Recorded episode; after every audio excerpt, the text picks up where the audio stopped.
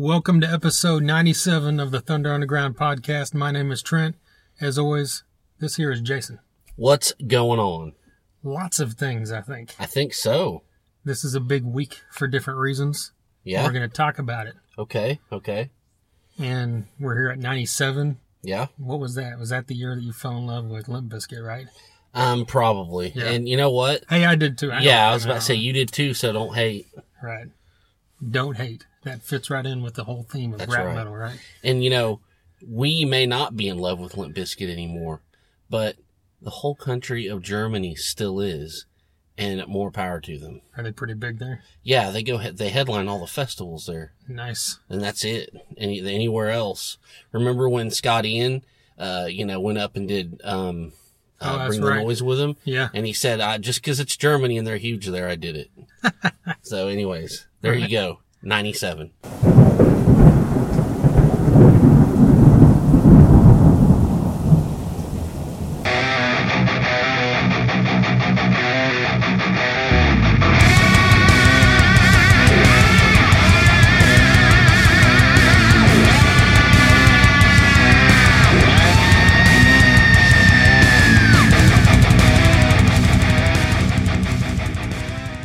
Speaking of the 90s, we're going to talk about Temple of the Dog There you go. and we're going to talk about Metallica. Okay. I can say speaking of the 90s because hey, Metallica Yeah. was massive then. Oh, yeah, they just sure like were. are now.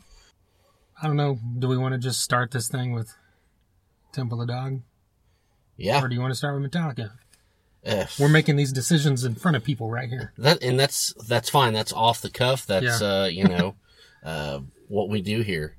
So, um, yeah, just start it off. Either Alright. one. Okay, well, here's the thing. We all know Temple of the Dog reunited and have played.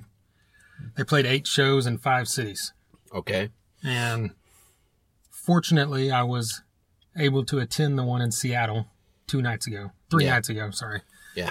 And uh, the first of two shows they did, every other city they played was bigger venues. I think Philly might might have been this theater size. I can't remember, but most of them were like you know the Staples Center and Madison Square Garden. Yeah. But when they got to Seattle, they kept it small and did the Paramount Theater Okay. which is like a I think three thousand seats maybe. So of course it being the Seattle show, it was like a majorly highly sought after ticket. Oh, yeah. I bet it was uh, the hottest ticket. Yeah. And even when the show kicks off, Cornell even said, you know, we're really excited to have been doing these shows, but it feels great to finally be right here. Yeah. So anyway, I you know was fortunate enough to do this because a friend Bill Ray Yeah. has been, uh, you know, he's a longtime Pearl Jam fan. Been in the fan club so he can secure tickets to Pearl Jam shows and the like. And of course, this was included, and that's how a lot of these tickets were given out through Pearl Jam and I think through Chris Cornell's fan club as well. Okay. And you had to sign up, get on a waiting list basically, and be part of a lottery system because Yeah, I so mean- many people were after it. I would imagine it would only have to be something like that as in demand as, you know, hmm. this this tour is. Right. Yeah. and they did it for they did that for all the shows and he he told me when he first signed up like you could pick the show you wanted mm-hmm. and it told you when you pick that show what your chances of getting the tickets were and i think if say you pick san francisco or la your chances were like 40% or something Okay. Because it was a bigger venue Yeah. but seattle the chances of getting tickets were 3% Wow. because not only was it a small venue everybody was trying to get that show Yeah, exactly. and he put in for it and was one of the three percent. Lo and behold. Yeah, and then lo and behold, to my luck, he asked me if I would like to go, and without even thinking about it longer than three seconds, I said yes because Yeah. I'm like I'm not gonna miss out on an opportunity like that that That's right. most people would you know give their left nut for. Yeah. Yeah. I mean, you only go around once. Yeah. Yeah. Yep. Well, so that being said, we made this trip to Seattle. While we we're up there, we built it around a few other things because once this was scheduled, we found out Steel Panther was playing the night before, which is kind of funny. Yeah. Yeah, That's kind of both ends of the Yeah. spectrum there, isn't it? Yeah. You know, we've seen them a ton of times now, or several times, and they're an amazingly fun live show. Yeah. You know, you can't go wrong with that. it's pure gold, you know, as far as comedy goes, and of course they're excellent musicians. But yeah, like you said, it's completely opposite in the spectrum. They're representing basically what the whole grunge movement kind of Exactly. killed out, and Yeah. they uh, but they were playing the Showbox and um, they're in Seattle, and it was quite a little hike. We had to take the the rail over there, and you know we got over there, and I was kind of wondering, you know, I mean, I know that you know Steel Panthers got a name for themselves, and I know they play a lot of these big cities a lot, Yeah. so I just didn't know is it something where they play there enough where the crowd won't be big or. Regardless, I don't know, but we got there and the place was packed out, Yeah. What? What? and it was the size of like maybe the Cain's or something. I was gonna ask. Yeah. What? Like what kind of? Okay. I mean, it might have been a little bit smaller, but it was literally packed the f out, and Okay. thousand plus people for sure. And so anyway, Steel Panther, great. You know what you're gonna get, and if you haven't seen them live, I highly suggest you do so. Yeah. A lot of laughs. Yeah, and it was kind of cool. They played uh, they played a couple songs. I don't think you know in the shows I've seen them play. They played Fat Girl, Fat Girl, and I don't think I've seen them play that. And then they played She's on the Rag, and I don't think they played that last time I saw them. you know, they played the normal stuff that they always play, and then I don't think you know they played Girl from Oklahoma too, and I know that they weren't always playing that until this past Really? tour. That's great. And so, anyway, another story for this was the opening band was pretty good. They were, it didn't really fit Steel Panther at all. It was just mm-hmm. like this heavy kind of, not really, I wouldn't say new metal, but he had real heavy kind of scream, screamy vocals, but, you know, it was kind of, still had melody to it. And, Yeah. you know, they're just a good band. They're called December in Red. And so anyway, I went up to the merch table afterwards and gave him a card and said, Hey, I got a podcast. Be cool to have you guys on or play your music. And they asked where I was from. And I told them, and I said, Man, we played Oklahoma like three times. They Really? said they've played Thunder Alley. I think it was always Oklahoma City. Okay. They opened for like Everybody Panic and Okay. a couple other, I think, I think maybe said Head P or something. Just a few random bands that had played in Oklahoma City. And so anyway, that was kind of What, what band was this again? uh, December in Red. Okay. I'll have to look them up. Yeah. So maybe you'll hear them coming soon. Yeah, definitely. And I was standing in line for drinks at Steel Panther, and this took like literally 30 fucking 40 minutes. I don't know. Fuck that. I'll stay Yeah. sober. I did it, you know, once, you know, before the opening band, and I did afterwards because I figured, well, I'm just going to be standing around anyway. Right. Yeah. Yeah. And so I'm over there waiting in line forever. And it was one of those lines where there was a real long bar and a bunch of bartenders. So the line is basically just a massive clump of people going backwards. Oh God. So it's not like a straight line. So anyway, you know, as you go further in the line, you know, people start to drift a little bit in the line. Anyway, about halfway up there, I look over and the guy standing next to me has on a sleeveless shirt and his whole, you know, upper bicep is the cover of Bad Motorfinger. really? So- wow. So I'm just sitting there and after a couple minutes, I just ask him, I'm like, so you going to Temple the Dog? And he said, yeah, of course. Are you? And I'm like, yeah, I came in from Oklahoma for it. And he's like, I came from Paris, France. God damn. So that tells you right there what this show meant to people. W- was he French? Do you have an accent? yeah, uh, Okay. Okay. yeah. He's That's just a insane, man. That's long-haired dude with a French accent. He looked kind of like Chris Cornell from like the late '80s, you know, when he had the long hair and the beard, you know. And that's dedication. yeah, and I said, "So did you just come here by yourself?" He's like, "No, me and my brother." And he pointed back, and his brother's back there sitting at a table, and said they flew in for the show, and I guess they got tickets beforehand, obviously, but That's awesome. Met some Parisians. yeah. Nice. So I thought that was, you know, pretty impressive because I thought I was impressive coming from Oklahoma here, you know. Yep. now there's always some. Yeah, there's always some somebody come from farther away. Yeah, I'm telling you. yeah, We went to uh probably five six years ago. We went to Boston to see Dropkick Murphys, and uh, we did a whole, you know, get on the bus and go to Lowell and Right. you know to Charity and Ken Casey comes on the bus and meets everybody. And he asked us where we were from. We said Oklahoma. He's like, "Holy shit, he came from Oklahoma." Kid behind us was from Italy. Beat us. That kid got a hug and everything. Yeah. So yeah, there's all there's So he- always somebody farther away. So the Italian kid ruined your morning. Yes. Yeah. he stole he stole my fucking glory. Yeah. well, um, what's next? You know, so we went before we went to the show. I also made the trip to West Seattle to Easy Street Records. Nice. You know, famous record store there in Seattle. It opened like in the late '80s, so it was kind of there during the heyday of all this stuff. Okay. And uh, the main reason I wanted to go over there, besides just seeing a cool local record store, which is always great, Yeah. was uh you know back in the day in Seattle one of the I can't remember which club it was but one of their one of the well-known clubs where all these bands played there was a mural of Mother Love Bone you know, graphics and stuff painted on the side of the the club Yeah. and uh that club eventually got torn down like I don't know when years later you know after the 90s and Jeff Ament repainted this logo this past May on the side of the logo, sorry, mural on the side of Easy Street Records. Really. So we went out there basically to see that and check out this record store. And you know, so that was cool. We got Yeah. pictures of that mural and everything.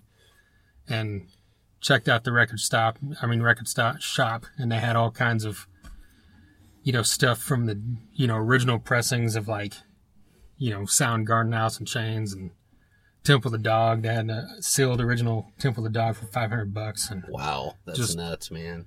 you know, just cr- crazy awesome stuff and just records lined up as far as you could see. Yeah. So, uh, you know, that was a cool thing to check out is there in West Seattle. So we got to see another section of, you know, of town that was a little, had a little bit different vibe to it than downtown. And that's actually where Eddie Vedder lives, but I didn't run into him over there. Just so you know. Damn it. Yeah. He had, he had family commitments. Okay. I see. Yeah, he Yeah. probably did. That's why he wasn't at the show. Okay.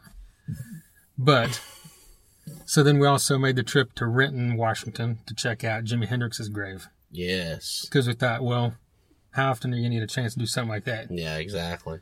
Because that was like, you know, I had to pay like 50 or 60 bucks round trip Uber total to do it. But at the same time, it's like, yeah, when are you going to get that kind Yeah. of opportunity? Yeah, you only go around once.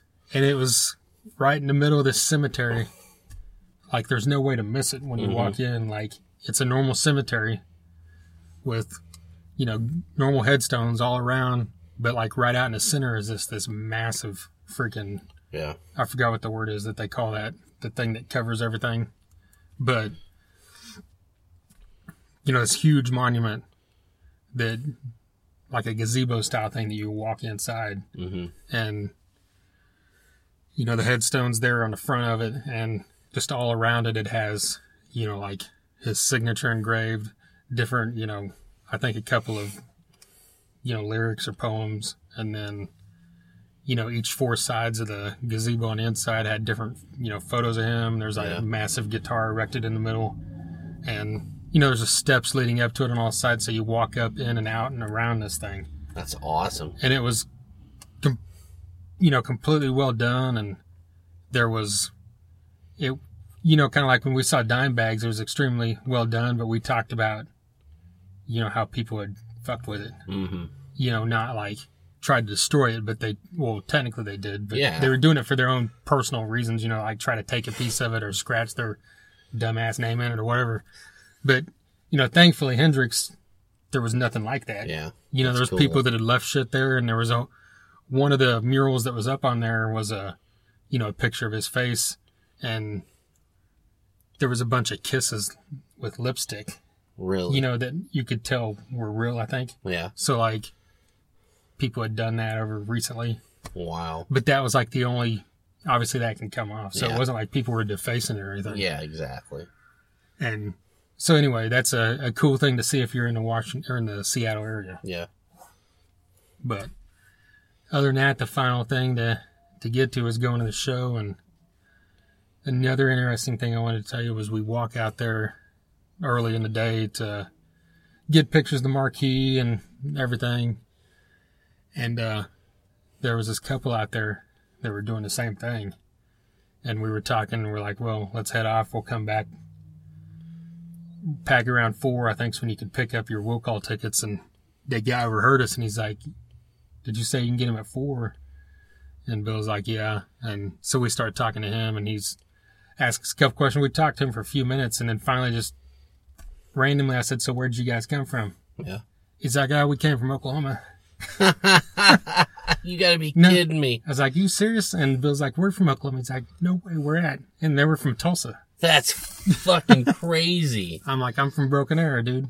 That's awesome. They didn't believe us until I said Broken Arrow, and I'm like, "Oh, he knows a town that's not famous." Yeah, yeah. That's not Tulsa or Oklahoma City. yeah.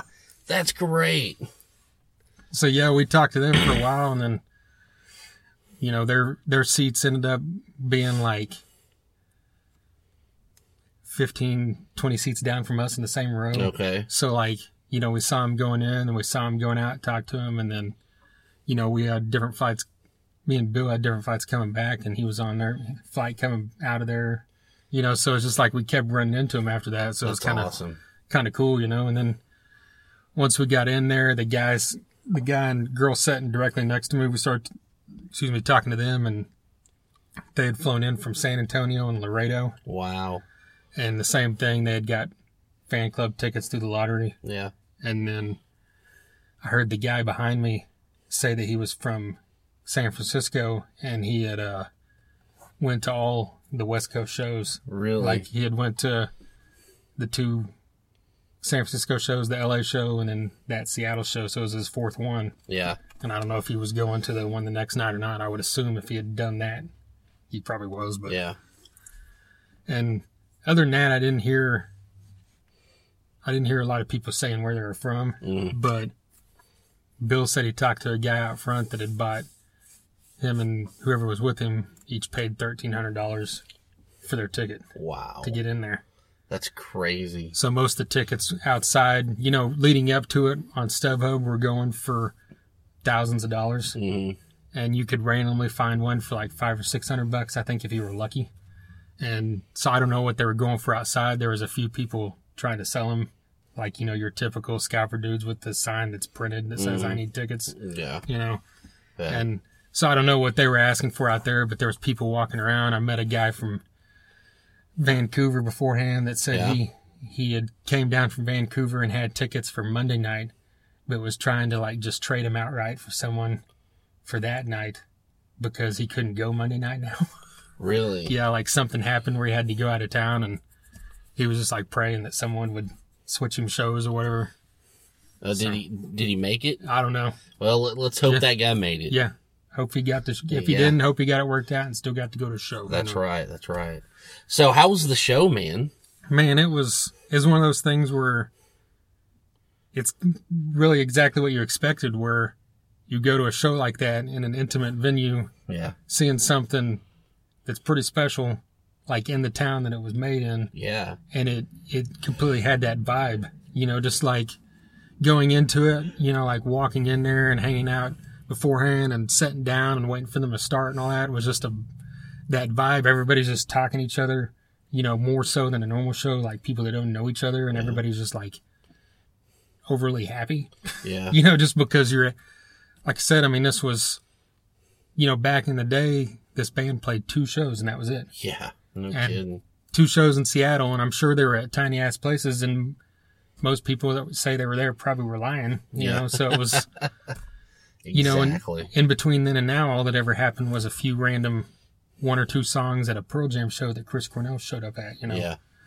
And so for this to this to happen and be in that venue, you it really had that vibe of being special and you just felt like you felt lucky to be there, not just because you were, but just because that aura was in the air, no matter Yeah. how dorky that sounds. Yeah.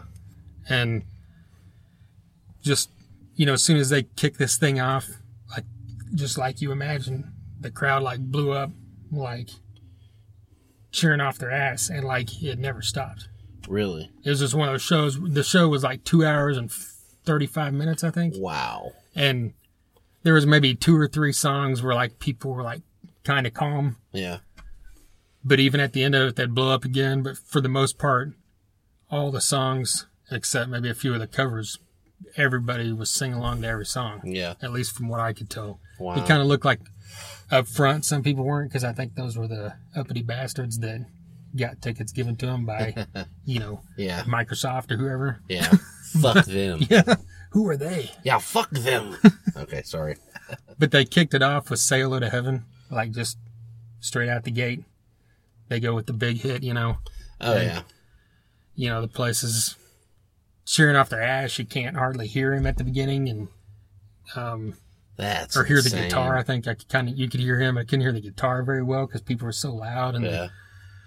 You know just singing along and everything. And you know from there out, their set list was twenty some songs I think, and they played every every song on the Temple of the Dog album. Yeah. Then they played five Mother Love Bone songs, Wow. and then they played uh, Chris Cornell's solo song "Seasons" from the Singles soundtrack. Yeah. and then they played River of Deceit by Mad Season because Mike McCready was a part of that, of course. Yep. And then Wow. they played, uh, as far as their stuff, that was it. And then they played uh, War Pigs, uh, Zeppelin's Achilles' Last Stand, uh, Jimi Hendrix, Hey Baby, and a Cure song, a David Bowie song, Wow. Holy Holy. And then they played, man, there's something else I'm forgetting, but there was like another cover in there. And, uh, but regardless, it was just, for me, you know, we've talked about this tons of times, you Yeah. know, like the, the whole glam era and then thrash metal after that were kind of what, you know, was our thing. hmm And grunge is the thing that kind of came in and kind of pushed that out. Yeah, kind of kind of pushed it around a little bit. Yeah. And, you know, a lot of people fucking hated that. Yeah. And you know, I think like anyone, I was kind of annoyed that I couldn't hear, you know, Poison or Warrant or Motley Crue on the radio as much, but you know, I was at that age where I was still impressionable enough that I'm going to mm-hmm. listen to what's coming out. Yeah. And yeah. I'm glad that that happened because, you know, Soundgarden and Alice in Chains and Screaming Trees and Pearl Jam and, you know, all these bands had great music yeah, that definitely. we fell in love with, you know, and we've talked about that that whole time of like 91, 92, 93, whenever you could hear, you know, a Temple of the Dog song, a Soundgarden song, and then a Megadeth song, and then a Poison song on Yeah. the radio all at the same time. Th- that That that was a pretty cool time. That was the best time, really. Yeah. I mean, and really, you know, a, a good example of that is that tour that you had at that time. Skid Row, Pantera, and Soundgarden. Yeah. I mean, that that's really, and that's what it should have always been yeah. about. And Soundgarden opened for Guns N' Roses before that, too. Yeah, that's right. Yeah, true. And Alice in Chains, remember, was part of the Thrash of the Titans. Cla- Clash, Or of the Clash Titans. of the Titans, yeah, that's right. And I mean, I, I know some of those shows, they got shit thrown at them, but people eventually loved them. Yeah, yeah, exactly. I mean, you know, and that's it's funny you mention that because uh, we we had so much disdain for for a lot of that for so long, but I mean, because you know we missed our we missed our hair bands, we missed our firehouse and all that kind of stuff. As corny as that sounds now, I mean it's really not corny, but it sounds it sounds it anyways. Um, you know, there you just can't deny, you know, facelift or Ten, you know, or whatever, whatever your favorite. It's just so it's just like perfect music. So Yeah. you know, it, it was cool that we we got to draw from all that. Yeah. And this, like this show, like represented that whole time period perfect because, like, you know, for my money, and if someone says, what's the best, you know, three or five albums from the grunge era, Okay. Temple of the Dog is number one, two, or three. Yeah. You know, like the top five is that album and Mother Love Bone. It's those two albums that were represented in, and represented represented those two albums and then Bad Motorfinger and the first two Alice in Chains albums. Those are your top five. Yeah. And then you can then you can get into ten and you know whatever. Yeah. But what I'm trying to say is those two albums for me are right at the top of that whole era. And you know, because Mother Love Bone, whenever that when I first heard that was obviously like most people in this area of the country was after, way after the fact, after he died hmm two years later, once Pearl Jam and Soundgarden got big, and then Temple of the Dog was out, and all this stuff, you know, we were getting crap on Columbia House, Yeah. thirteen CDs for a penny, Yeah. you know, and then or BMG, and then redoing it after six months later, and you know, I did that several times, and always looking for stuff to get, and on one of those, I just decided to get Mother Love Bone because I'm like, oh, that's the band that the guys in Pearl Jam used to be in. Yeah. And that's the band that Temple of the Dog was paying tribute to that guy and this and that. Yeah. So I got it and my mind was just totally blown because it was like nothing like all those other bands. Yeah. You know, and it, it doesn't even, to me, still doesn't sound grunge at all. Yeah. You know, it's just this melodic singer that almost makes stuff sound like a band from that era was almost glam, you know. Yeah. But regardless, like those songs on there like Stargazer and Man of Golden Words and Holy Roller and Heart Shine and Stardog Champion, they played all these and it's just stuff I never even thought about, you know, that'd be cool to see live because you you're not ever going to see it live. Yeah. So to see it happen and to see someone like Chris Cornell that's got to this day still an amazing voice to be able to pull that stuff off because Andrew Wood's voice is pretty phenomenal. hmm So it's going to take someone phenomenal to be able to Yeah. represent that stuff. So for him to get up there and do it was, you know, I feel lucky as hell that I saw it. And I Uh, you are you Yeah. hell. That's for damn sure. and the only thing that I noticed, like me and Bill had kind of talked about, but I'd noticed this a long time ago with Cornell is like, he tends to sing stuff, a lot of verses in songs slower than they originally recorded. Mm, yeah. And it's not like, it's not like he's lagging behind. It's just the way he does it. Yeah. But his voice is so phenomenal sounding that it doesn't matter. Yeah. But, you know, other than that, like he told stories, but not every single song, but most songs he introed and talked about it. And, you know, if he wasn't talking directly about the song, he would tell some story about Andrew Wood, Yeah. or he would tell some story about the recording of the album, and you know that kind of thing. Because this whole thing was as much because you think, you know, when you think about it, it you think, well, it's Temple of the Dog is these guys from Pearl Jam that used to be in this band with this guy, and they probably got Chris Cornell to join him up and sing it. But the whole thing was actually Cornell's idea Yeah. because he was Andrew Wood was one of his good friends, and actually his roommate at the time that he died. Wow. So you know, he talked about all that stuff, and um, of course the other guys like Pearl Jam does live. They never said a word, but Yeah. they did their thing, so that's all that really matters. yeah. You know, Mike. Mc- I know you're a big fan of Mike McCready's guitar work, and yeah. the guy just like with this gets to show a whole nother you know because temple of the dog has that more kind of not not really bluesy but you know there's just something different about it than there is with pearl jam hmm and songs like reach down and have these long solos and then you know he got out there live and was just tearing it up and he's just going on this long ass solo like Zakk Wylde or something like Yeah. that you don't see from a guy like McCready generally. You know, unless you saw him on that metal show that time or something. yeah. True. so seeing stuff like that another part that made it you know, that made it awesome. Yeah. So Yeah. Well, man, that sounds like you had a one hell of an experience. yeah. That's a, a pretty good summation of all that. I like it. Yeah. Yeah, I'm happy I got to do it and I the venue was amazing. That was Yeah. another thing I didn't point out. Like the inside of it was kind of. I was gonna let you know it was kind of similar to the Midland in Kansas City. Oh yeah, that was a, that's a crazy Yeah. venue. That's such a good venue, man. it was the same kind of thing. You know, that thing was built hundred years ago. This I think was in the twenties, Yeah. and it was the same thing where the walls and the ceiling were completely ornate. Where you know that probably took them Yeah. forever because it was Yeah. handcrafted, carved stuff, and it was just it this whole. You know, I remember the Midland being a little more boxed out, and this thing was like com- completely curved. Like it didn't look like there were any, you know, points, like any square points or whatever. Really? So like the sound was just phenomenal as well. Wow. That's great, man.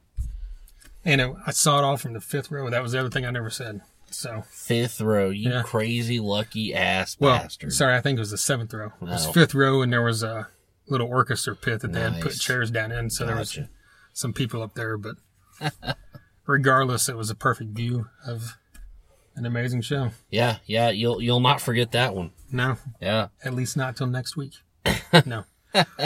And just so that's another thing I thought about. Not to keep rambling about this, but you know, in the same year now, I saw Temple of the Dog in Seattle. Yeah. Something I never even thought about seeing. Yeah. Then I saw Iron Maiden in Tulsa. Something I I, never, never thought would happen. and I saw two Guns N' Roses stadium shows with Axl Slash and Duff Yeah. from the front row. So it's like you know, things I never really imagined would be happening all happened in a span of like eight months. Hey, things are coming up, Trent. Yeah. That'll work, man. Yeah. That'll work. What can you say? Well, we want to quit talking for a minute, play some music. I think so. I think now would be a great time to play some uh, Screaming Red Mutiny. All right. Well, Screaming Red Mutiny is out of Tulsa. They, uh, if you look up in the dictionary, badass motherfuckers, this band's picture will be there. All four of them. And then, like, the, the dictionary will start playing audio because they're that badass. Yeah. They broke the mold of, like, printed shit in the dictionary. Well, they've got an EP out called Encumbered We Press. It came out earlier this year. It's got six tracks on it. In this track, what's this track called? Beyond the River Rising.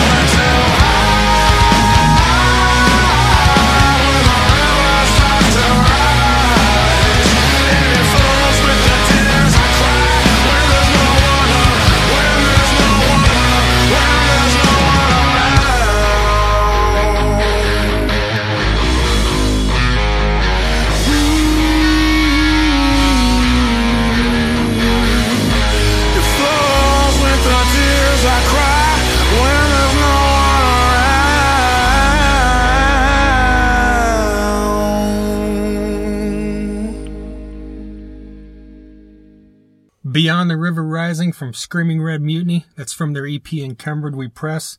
You can find that thing online. Hit them up. Buy yourself a copy. Yes. These guys are definitely worth your money. I've got some things I want to say, but I think you should go because I've been rambling about other stuff for a while now.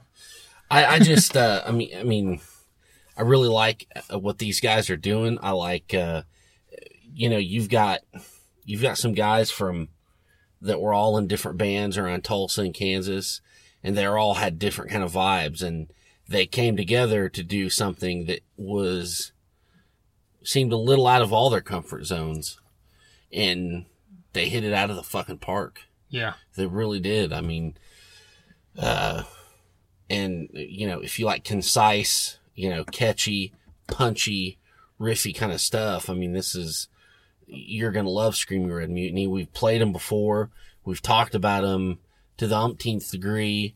Uh, you know, they're they're opening for uh, Pop Evil uh, this coming weekend uh, at Cain's Ballroom, the uh, Cancer Sucks show Yeah. and which is a great opportunity for these guys.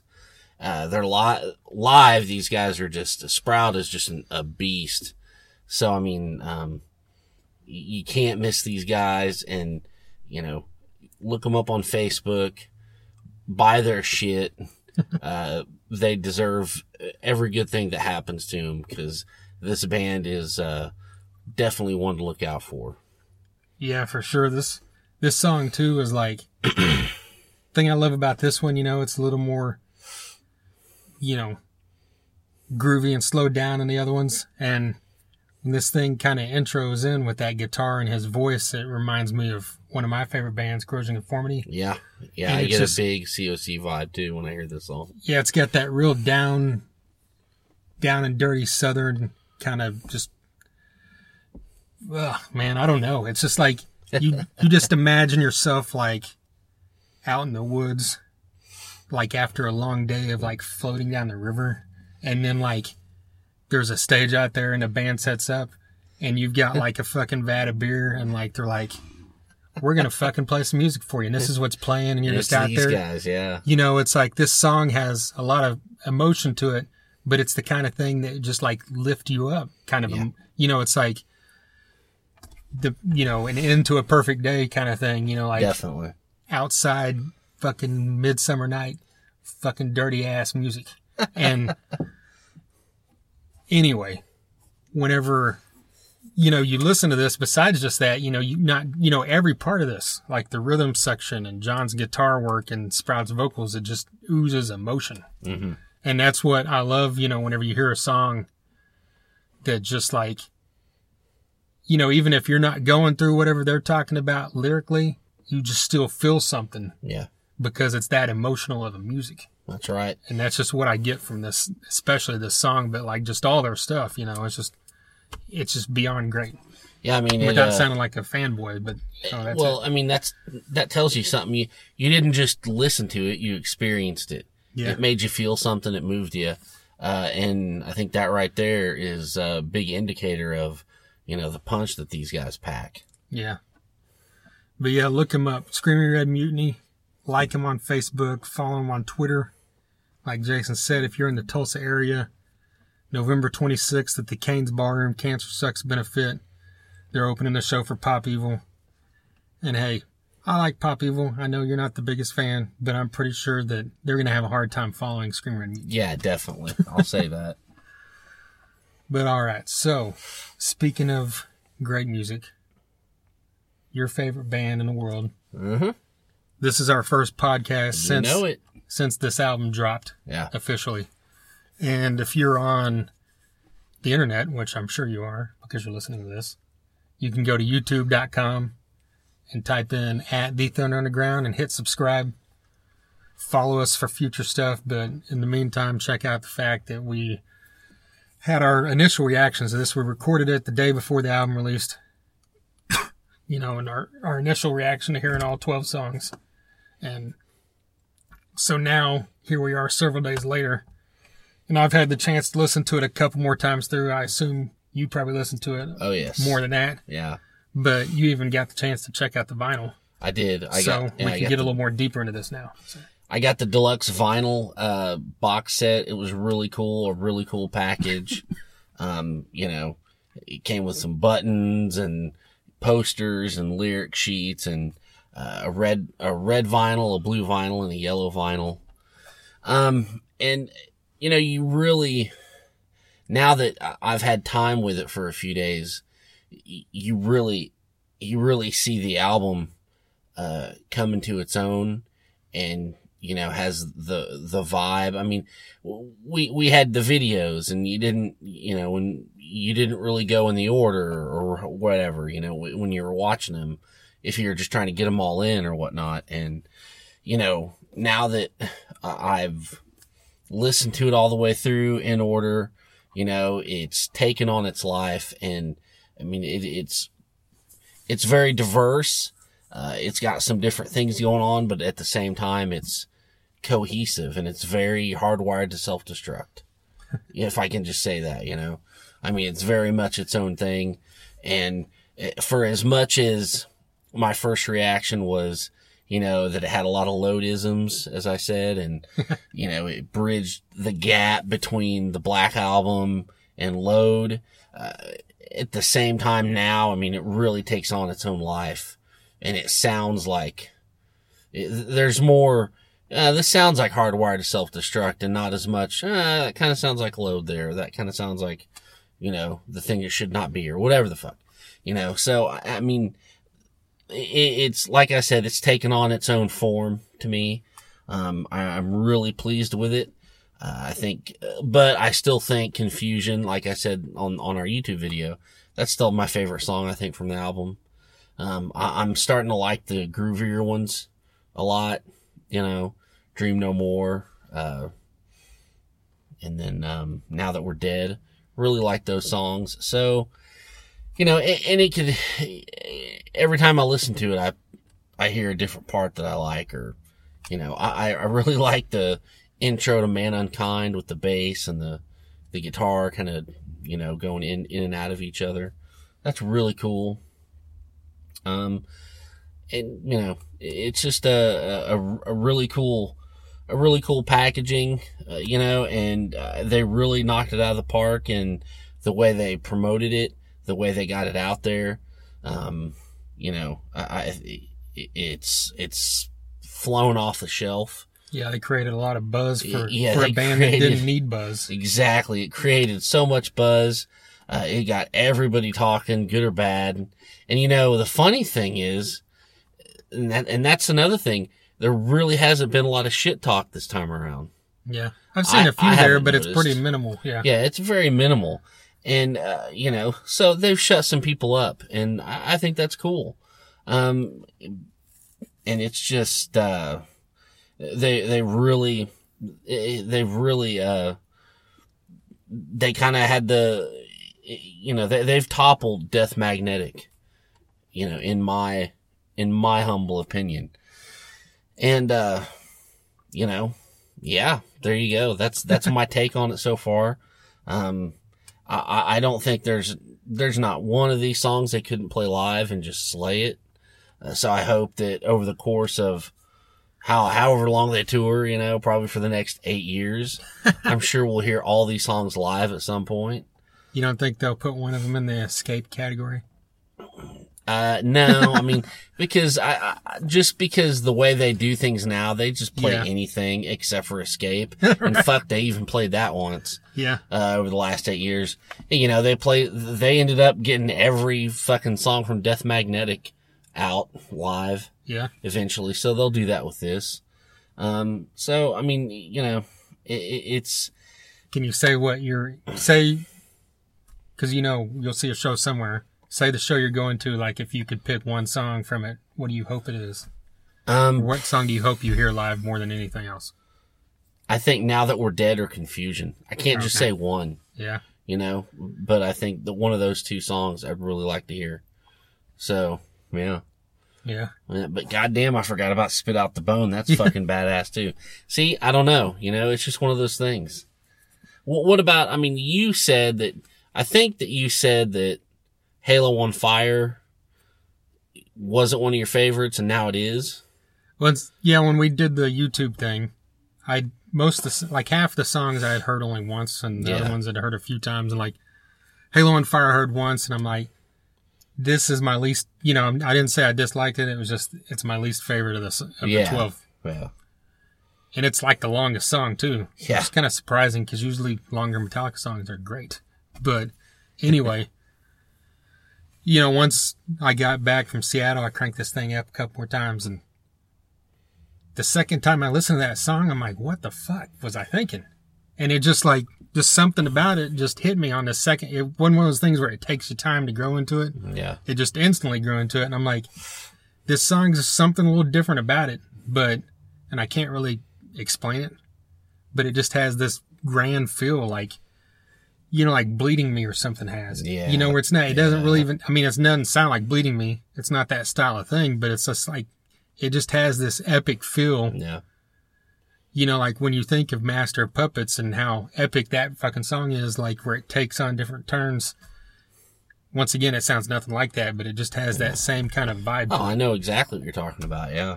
And so now, you know, and like I, cause I told you some dude commented on a YouTube video and Yeah. said, you got to listen to Halo on Fire again, like directly comment on that. He's like, it's one of the best songs. And so I replied and said, yeah, yeah, I'm, I'm with you. I agree now. Yeah. And, but I mean, I still stand that Atlas Rise is still my favorite. Okay. because it's just so reminiscent of like that chorus is so reminiscent of And Justice for All and Yeah.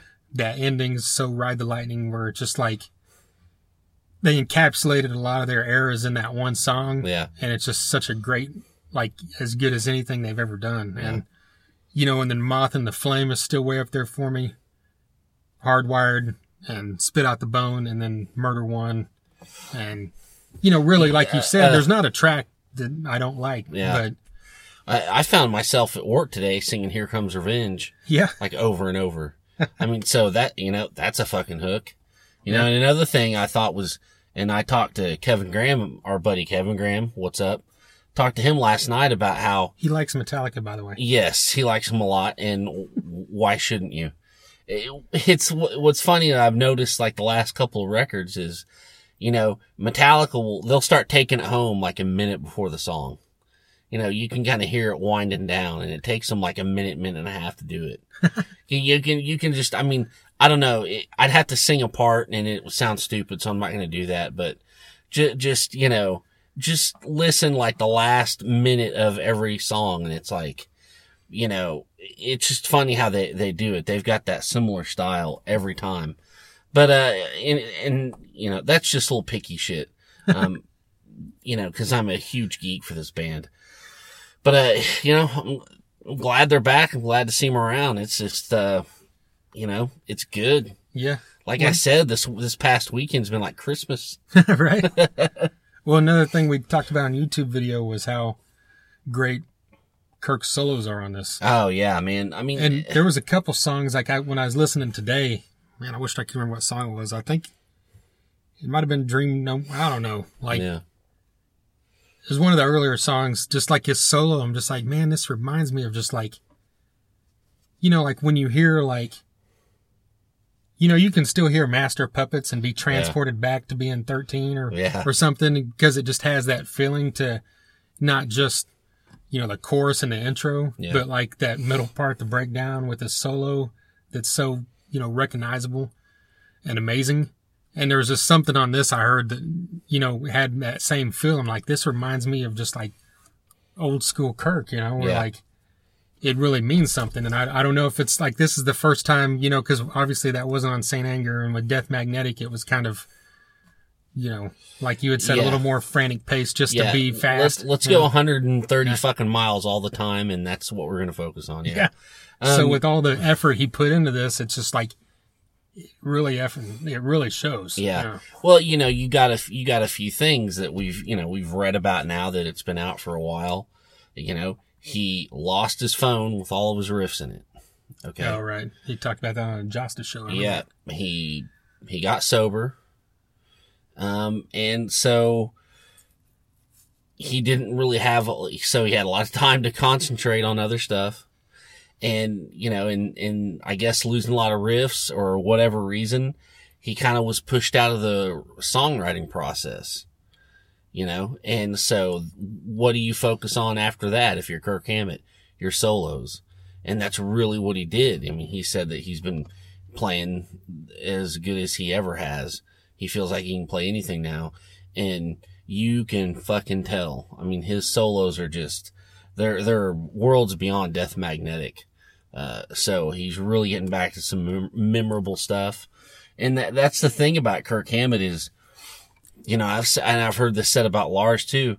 He's, he's perfect lead guitar player for Metallica. He's not the fastest, but you know, he's interesting as fuck. And, um, you know, that goes quite a long way. Uh, and, uh, you know, it's crazy because you've got, you know, a Metallica album that's, you know, Robert Trujillo's got a couple more writing credits than Kirk Hammett does. right. so yeah, that's, that's kind of crazy. Yeah. But yeah, another thing randomly I wanted to point out was I was listening, you know, the, some of the extra stuff, and there's the the live version of Hardwired from Minneapolis. Yeah. Which shout out to Kevin Graham, he was at that show. Yeah, that's right. And when you hear, you know, we already talked about this when we first heard it on our reaction video on YouTube for that. Yeah. Um, that it it instantly takes you back to old school Metallica because it just sounds like a thrash song. Yeah.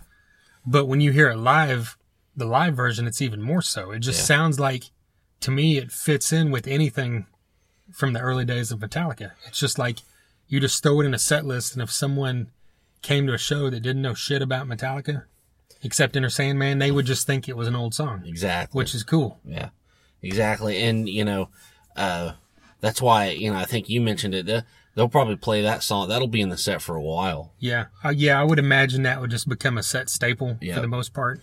Yeah, definitely. you know, you know, we talked about how fast and heavy Spit Out the Bone was, and honestly, the first time I heard it, I thought it was cool, but it didn't jump out at me as being amazing. Like I saw all kinds of people online saying this is amazing, and I thought, Yeah. well, it's just because it's fast. But you know, the more I hear it, the more I really latching on to that. Yeah, it's just a great Metallica right. song, and I, like I said on the video, I'm glad that there's it showcased Rob some, and then it's got that like several. It's got like three solos in it from Kirk, Yeah. you know, and yeah. No shit. just overall, the Lemmy tribute's badass. Yeah, whole- it is. Just a great, as you said, great effort. And it's like we said on that thing, it's easily lands at number six right off the bat. Oh yeah. In, in the, in the, the, the, The- scope of where all their albums fall. Yeah, because you've got obviously six. one through five are the first five albums to Uh-huh. most everybody. And then there might be a few people throwing load in there, Yeah. But not very many. Load would be, no, would be my number seven. So this is above load for you, huh? Oh yeah. So Yeah, what if so. what if they they did what a lot of people have talked about? What if you put the best of load and reload together for one album, and then is this album still above that? Oh yeah. Okay. Yeah, still because, because a good portion of reload should just be thrown in the goddamn trash can. Yeah. I'm not gonna lie, I'll say it. But I'm just saying, what if you took the best of the few songs from Reload and put them on Load and took off the crap of Load you don't care about? It'd Then still got be. a- a I'd still. album? I'd still like Hardwired. Okay. I think so. Yeah. Yeah. Well, same here. Obviously.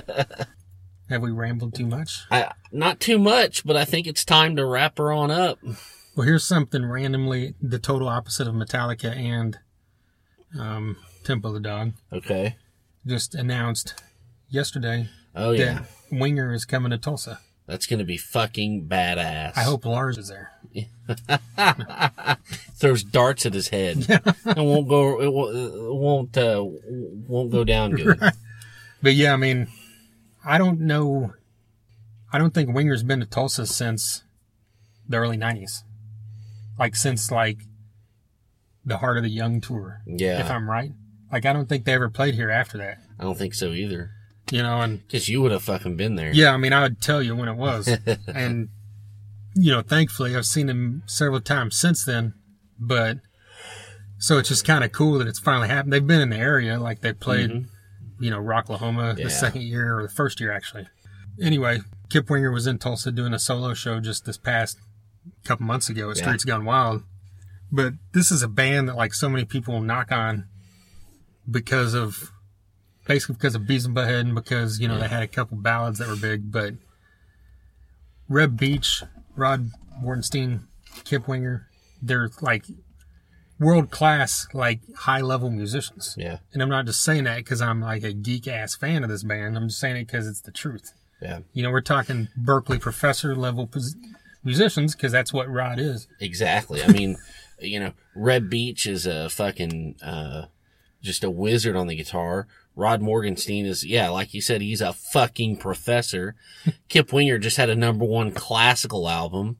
So, I mean, the musicianship in this band is, you know, it's, it's higher than fucking Dave Chappelle and Willie Nelson combined, you know?